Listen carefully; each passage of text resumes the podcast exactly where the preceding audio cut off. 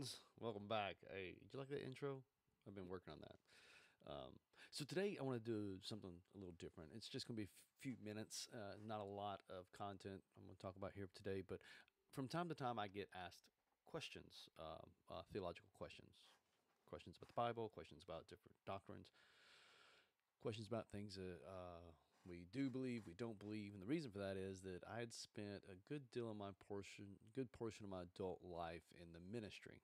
I have a degree in Bible, and I've pastored a few churches. Actually, started a church once, but about 16 years ago, I left all of that behind, and uh, I've not, I've not done it. I've, I've done a few ministry things since then, but very, very few, and um, and it's not because I'm angry at the church or anything like that. I, I don't, I didn't have a horrible experience. Just life took a turn, and it just never came back. And I'm not wanting to go back into pastoring again, anyways. Although I do enjoy this, I enjoy teaching. I enjoy speaking about things. I enjoy thinking about things. I enjoy reading about things. I enjoy a good dialogue or debate about things. Uh, yesterday, I got a friend of mine uh, messaged me and wanted if uh, we could talk on the phone. Obviously, I said yes and they had a question about, uh, let's see, in, in general, heaven and hell, uh, specifically heaven on earth. Uh, this friend of mine was following another teacher. She had heard me talk about heaven on earth before, and she, um, this other teacher had mentioned it, and so she called me up. She said, "I'm not understanding what's this heaven on earth." So a little bit uh, background. Most of us come from a tradition where heaven is this thing you go to after you die. And uh, depending on how good you are, you get to go to heaven. Uh, depending on what your faith tradition is, it could be that you have to say a certain prayer, you had to be baptized, you had to do certain things to get to heaven. Um, in the Christian tradition, they say you don't have to do anything but believe, but then they get a whole list of things that you got to do. You got to get baptized, you got to say this prayer, you got to. So, anyways, but the whole point of it is I don't get there until I die and I've met certain conditions. Well, the problem with that teaching is uh, there's very little on that in Scripture. You, you do get some of that teaching later in the New Testament. Bear in mind, um, all of the writers of the New Testament were Greek or Roman. Even Paul was a Roman citizen. They all had influence of Greek and Roman mythology. They're very well aware of that. That was part of their culture. Um, they Greek and Roman mythology does have this idea, or some of them do have the idea that uh, there is this afterlife, and you can go there based on certain things, and then there's this afterlife of punishment. The, that's in that as well. However, we don't find that until late in the New Testament, and there's not really that much teaching on it. I mean, you get into Revelation, it's an apocalyptic thing. Is he arguing about that they're actually you know, afterlife, or is he arguing about what's going on there? That's a whole new discussion. I'd be happy to talk about the revelation at some point if that's something you guys want to know about or you ask me about. The uh, but what did Jesus believe? So let's let's start there. Jesus spoke a lot about heaven and hell. However, he was not talking about the afterlife. If you go back and read those passages where Jesus speaks about heaven and hell, he's given them an example of a place called Gehenna that's right there. It's a trash heap on the outside of the city that burns eternally. Uh, not eternally, but it burned 24 7. And the dogs would gather around the heaps of it, the edges of it, and they'd fight. And That's where you get that gnarling and gnashing of teeth imagery that he gives you there, and then this burning imagery that he gives you there, and that it's just this lake of fire. And what he's trying to present to them is just this horrible place and how our it could be in our life now. Now remember, Jews at that time in the first century were under the boot of the Roman government. They were heavily, uh, mm, uh, I don't want to say, in some cases prosecuted, perse- persecuted was the word I was wanting to say. They were heavily persecuted and they were watched over very closely. And matter of fact, you know, and if a Jew rose up at that time for any prominence, there would be a, a Roman rebellion and they would put him down. That's what happened in 70 AD when they destroyed the temple. Now, so they understand what hell in this life is. And I venture to say that you do as well. You've been through a divorce, you've lost a child, you've had a horrible job loss. Maybe you're going through hell right now with everything that's going on as our country has been shut down and jobs are being lost and businesses are being lost. You're going through a personal hell. You're in turmoil with your family or something. You've been there. And that's what Jesus is talking about. How to live in this life when we're living through hell in this life. By the same token, he's talking about heaven in this life. Jesus never talks about when you die and go to heaven. He never talks about when you die and go to hell. He never talks about this eternal punishment that you and I are taught about. Jesus never taught that. He talked about you can bring heaven on earth. You can do things now to make heaven here and make this life a little bit more pleasant and a little bit more heavenly. You could do that for other people. When you give or donate or you do some work in charity or when you help someone, you know, with their groceries or you do some sort of act of kindness, you've brought a little bit of heaven into their life. You've made it better. That is what Jesus is teaching about. Why would Jesus teach that? Because that is the Jewish teachings throughout all of the Old Testament. Well, not all of them. I mean, there's the prophets and talk about different things, and, but the vast majority and the overriding theme in the Old Testament is to love your neighbor as yourself, right? It even goes so far as to talk about to love the strangers and the sojourners among you. That's found in Leviticus. It even goes so far as to talk about to pray for and to be kind to those who had them in captivity. So when they were in exile or dispersion, it goes so far as to say that they were to be kind to their captors. They had servants. A lot of times it's translated as slaves, but slaves, what you and I think of as slavery, i.e., the Civil War here in America, is not what they're talking about there. It was indentured servitude, and you were only allowed to have a servant be indentured to you for a short period of time. Now that can renew if that servant wants to stay on and work with you, but um, it talks about how there's to treat them and to be kind to them. Matter of fact, slavery, as you and I know it, was is, is not allowed under Jewish law. Uh, but indentured servitude is okay, and there's rules on how you treat them. You have to be kind to them and to love them. So that the the reason behind that is bringing a little bit of heaven into earth. It's not this idea that I'm living this life and I'm doing these things so that I can spend eternity in heaven or so that I can avoid hell, which is the reason a lot of people go into Christianity is uh, it's not because they want to spend eternity in heaven. It's just they don't want to go to hell. They've been told these awful things about hell.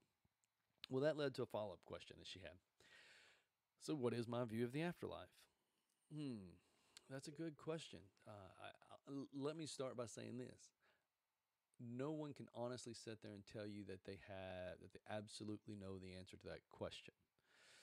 And they can tell you, "Oh, I believe it in my heart, and the Bible says this," but they they can't tell you with all certainty uh, and beyond a shadow of a doubt, or or or tell you in such a way they could prove to you scientifically what happens. We don't know if we're just going to be intellectually honest. We don't know.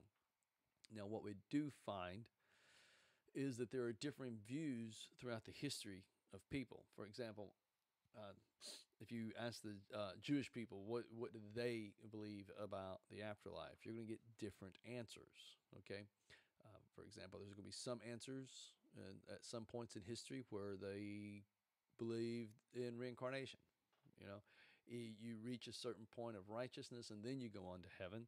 But until then, you keep coming back here and working on that and purifying yourself and getting holier and holier and right, more righteous and more righteous. And then you go on to heaven. That was a view that was held for a while and still may be. I don't know.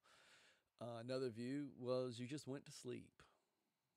You just went to sleep. That's it. The, um, uh, and then there's another view, nothing. It's just you cease to exist. Just cease to exist. Um, and then there's another view, which is a pretty prominent view. Um, if you go to a lot of the Jewish websites, you'll see this view. This view is that depending on your righteousness, if you if you're not a purely evil person, something totally different happens. But depending on your level of righteousness, when you pass away, the idea is that if you're completely righteous, then you go straight on into to the glory of, of God and, and the afterlife there. If you're not, which I doubt any of us really are, then you go through this period of cleansing and healing. So your soul passes away. Uh, the soul actually grieves the body for a period of time, and then it begins this period of cleansing and healing. It's not like purgatory, and I don't really understand purgatory. I'm not Catholic. I never looked into it. There's no punishment taking place here. This is like you you show up and they're like, oh, here let, let's let's clean clean you up and, and get you refreshed, and and then we'll send you on. That's that view. Now, if you were like a Stalin or a Hitler, and I, and I, I don't want to by any means to think that I have the righteousness to judge the eternal status of anyone's soul, but I think most people will agree that they're, pur- they're purely evil people. So, um, if you were one of those, then the idea there is that when you pass, you just cease to exist. And that view is called annihilation. So if you're truly evil and you're not at all any semblance of righteousness, you just cease to exist. So there that is. Now, now what's my view? I don't know. I don't know. So, uh, and I heard I had a, a couple of ideas in talking about heaven. Um, oh, so biblically, where do these views come up? Well, there's like I said in the Old Testament, there's very little talk about the afterlife. Matter of fact, there's no talk at all that I'm aware of about heaven or hell.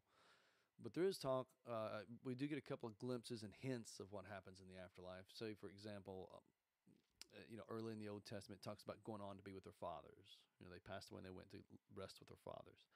There's that idea of they're going to rest and they're with their fathers that came before them. Uh, we get this idea that yes, the souls are there because there's a prophecy that Elijah is coming back. So he exists someplace in another realm or dimension or something, and he's coming back. Um, so we see that. We see also in in the not the Psalms, but we see David when his son passed away, and he was grieving, and he got done, and he got up and said, "He can no longer come to me, but I, I can go to him."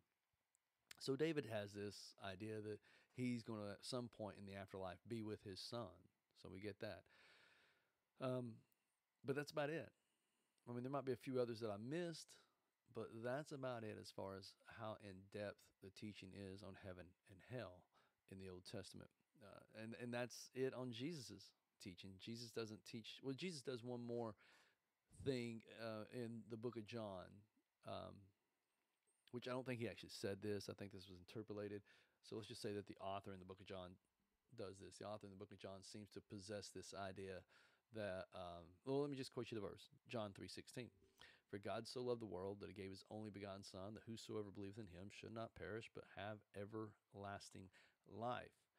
Um, that's interesting because what it says there that it gives you this belief that which was a later later first century belief started to emerge that you had to have belief in Jesus Christ to go to heaven, uh, which is not a Jewish belief, uh, which is part of the reason the the sect between Judaism and Christianity split. Uh, there's other reasons, but uh, the the writer there certainly believes this, and he's saying that, and that if you do this, if you believe in Jesus as your personal Lord and Savior, then you'll get to go to. Well, he didn't even say personal Lord and Savior, but uh, whosoever believes in should not perish but have everlasting life. So if you believe in Jesus, you won't perish but have everlasting life. The word I'm trying to get to here is the word perish. Why is that important? It doesn't say if you don't believe in Jesus, you're going to go to hell and be punished for an eternity. It says perished. So, whoever the author is there in the book of John seems to indicate this idea of annihilation. So, that's there. But, and then the rest of the teachings that we get on heaven and hell are found later in the New Testament. And a lot of those teachers are not um, Jewish. Well, I don't think any of those authors were Jewish. Well, Paul claims some sort of Judaism, but uh, he is a Roman citizen, so he has a lot of Roman uh, ideology and mythology and background and understanding of that. And that's where you start seeing the teachings that we have on heaven and hell later on start creeping into Christianity. And it doesn't have any basis in, in uh, the scriptures. Certainly not the Old Testament. Certainly not anything that Jesus taught himself. So, what was Jesus teaching about? Well, like I said earlier, bringing heaven into this life and and and and helping people out. So that's a that's an important thing to to understand. In Christianity, a lot of the focus is on the afterlife. A lot of the focus is what's going to happen when. But if you look at the teachings of Jesus, he's talking about this life and what I can do now and how I can live now. If you look at their teachings in the Old Testament, they're talking about this life and what I can do here and now and to have the best life. Um, that's why I quoted those passages where it says to love your neighbors yourself. Do you realize that there are people here now suffering and we're focused on then when we could be helping somebody now? There's a Bible teacher that I listen to. His name is Dr. Bart Ehrman. He's um, Chapel Hill. That's where he teaches, professor of New Testament studies. He teaches mainly from the academic standpoint and the textual criticism criticism of it and the text variances and things of that nature is really really interesting. If you get a chance to watch him on YouTube, do that. Uh, he is an agnostic and an atheist. He didn't start out that way though. He started out as a uh, very conservative Bible believing Christian. He'll tell you himself. Uh, went to Moody Bible Institute. Went and studied under Dr. Bruce Metzger. But because of various reasons, he he left the faith, and he was talking about that the other day about when he was going through this um, transition of, of of not following the New Testament uh, anymore and, and believing that there was a God. His fear was that he would just be a very horrible person, and um, he said quite the opposite happened. What happened was when he started focusing on this life here, he started being more concerned about other people's lives, uh, people who were less fortunate than him, people who were suffering, and he started doing more efforts to reach out and see if he can't make their life better. And that's why we do things like we try to get clean water to villages. We just try to make their life a little better. That's why we try to feed the poor and we try to feed the homeless. We're just trying to make somebody's life a little better, which is exactly what Jesus was teaching. Now, interesting about Dr. Ehrman, he will tell you that he, he doesn't believe Jesus is the Messiah and, and God, but he follows his teachings when it comes to that. And I think that's a good thing. And I think uh, God would be happy with that, and He's okay with that. Uh, Micah 6 8, if you want to find out what I'm talking about. Um, so, anyways, there you go.